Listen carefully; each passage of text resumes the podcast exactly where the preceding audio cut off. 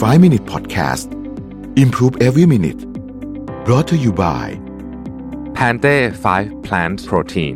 อร่อยลีนโปรตีนสูงกว่า จากพืช 5 ชนิด แลคโตสฟรี ปราศจากกลูเตน ไม่เติมน้ำตาล สวัสดีครับ 5 minutes นะครับ เรายังอยู่กับ CEO ของ Samsung Super Level นะนี่พูดถึงกลยุทธ์สำหรับธุรกิจที่ขาดทุนนะครับ ผู้เขียนบอกว่าถ้าได้รับหน้าที่ในแผนกธุรกิจที่ขาดทุนเนี่ยเราต้องทำตัวเหมือนแพทย์ในห้องฉุกเฉินนะครับ เพราะว่าแผนกธุรกิจที่ขาดทุนเนี่ยเหมือนห้องฉุกเฉินในโรงพยาบาลที่มีเรื่องไม่คาดฝันมากมายที่ชวนให้ปวดหัว เช่น พัฒนาผลิตภัณฑ์ใหม่ไม่ทันความต้องการของตลาด สมาชิกระหว่างแผนกไม่สื่อสารกัน หรือเกิดการเมืองภายในที่รุนแรง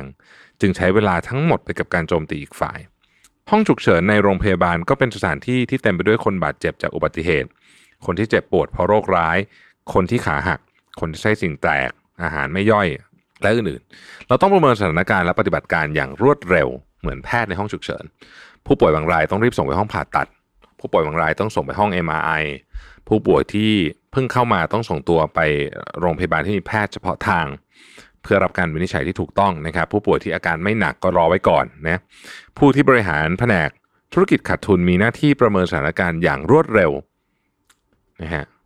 ว่าเป็นเพราะว่าสาเหตุอะไรมันถึงขาดทุน เช่น เทคโนโลยีนะฮะไม่เวิร์กนะครับเทคโนโลยีไม่ตรงอุปสงค์ของผู้บริโภค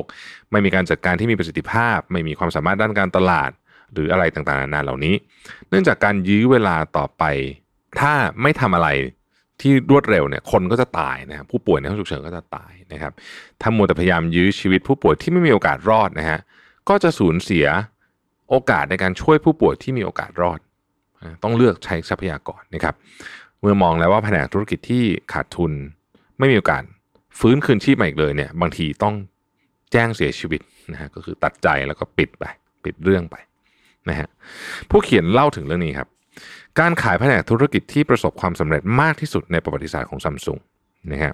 ผู้เขียนบอกว่าเคยขายแผนกธุรกิจที่รับผิดชอบให้บริษัทต่างชาตินะ วิธีการจัดการแผนกที่ตัวเองเคยรับผิดชอบเช่นนี้ไม่ใช่เรื่องง่ายเลยนะครับต้องผ่านกระบวนการการตัดสินใจอย่างหนักนะฮะแล้วต้องมีแผนการต่อเนื่องที่รอบคอบ จริง ๆ แล้วการกำจัดแผนกธุรกิจที่เคยรุ่งเรืองเนื่องจากการเกิดขึ้นของเทคโนโลยี หรือการเปลี่ยนแปลงของตลาด เป็นส่วนที่สำคัญมากในการบริหารกิจการนะฮะเออเป็นมุมมองที่ไม่ค่อยได้นึกถึงเลยนะครับ อันนี้จริงๆ ผมว่าสะท้อนภาพไปถึงประเทศก็ได้นะฮะผู้เขียนบอกว่าเคยได้รับตำแหน่งในแผนกบริหารธุรกิจ HDD นะฮะ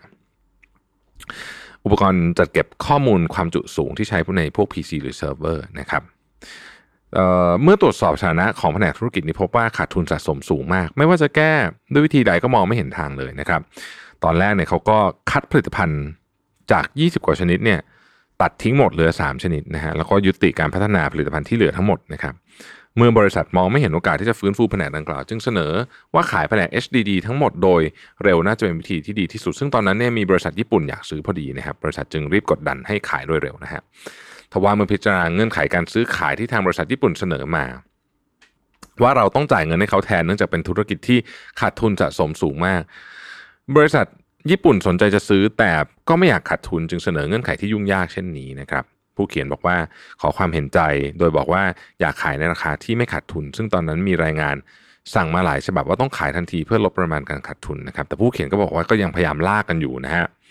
ผู้เขียนกับพนักงานพยายามเต็มที่เพื่อที่จะจัดการกับแพลตฟอร์มของทั้ง 3 ผลิตภัณฑ์ที่เหลืออยู่ของแผนกธุรกิจ HDD และพัฒนาเทคโนโลยีของผลิตภัณฑ์เหล่านี้ให้อยู่ในระดับที่ดีที่สุด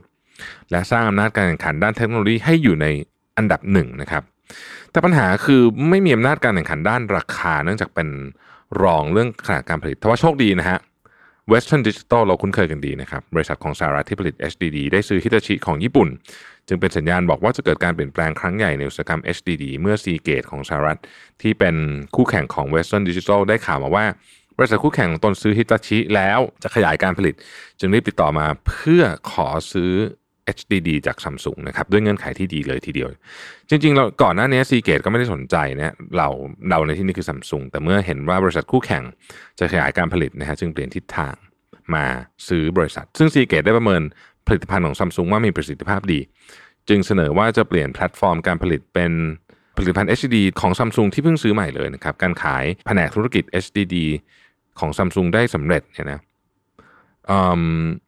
ทำให้ ทั้งสองฝ่ายพึงพอใจนะดีลนี้ทั้งสองฝ่ายพึงพอใจนะครับการขายแผนกธุรกิจที่ประสบความสำเร็จมากที่สุดในประวัติศาสตร์ของซัมซุงเกิดขึ้นผ่านกระบวนการเหล่านี้นะครับบริษัทที่ซื้อแผนกธุรกิจ HDD ของซัมซุงไปก็สร้างผลงานที่ยอดเยี่ยมจากแพลตฟอร์มที่ดี นี่เป็นตัวอย่างของการขายที่ win-win ทั้งคู่นะครับนอกจากนี้ยังเกิดผลดีอื่นๆ ที่ตอนแรกคาดไม่ถึงเหมือนกัน หลังจากขายแผนกธุรกิจ HDD กับ Seagate แล้วเนี่ยซัมซุงก็ย้ายบุคลากรที่เป็นนักพัฒนาหลักทั้งหมด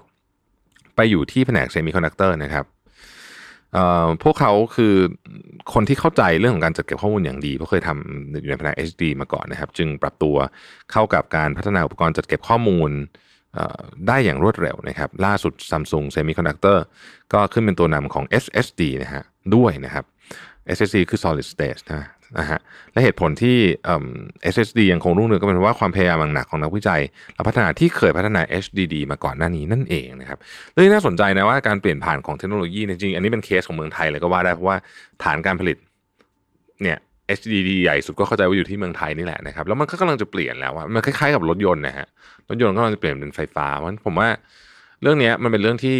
ต้องขบคิดกันตลอดเวลา แล้วเราต้องหาจังหวะที่เหมาะสมด้วยนะครับทำเร็วไปก็ไม่ดีนะฮะราคาจะไม่ดีแต่ถ้าไม่เปลี่ยนแน่นอนนะฮะก็จะไม่มีพื้นที่ยืนเช่นกันนะครับ ขอบคุณที่ติดตาม 5 minutes นะครับ สวัสดีครับ 5 minute podcast improve every minute presented by Pante 5 plant protein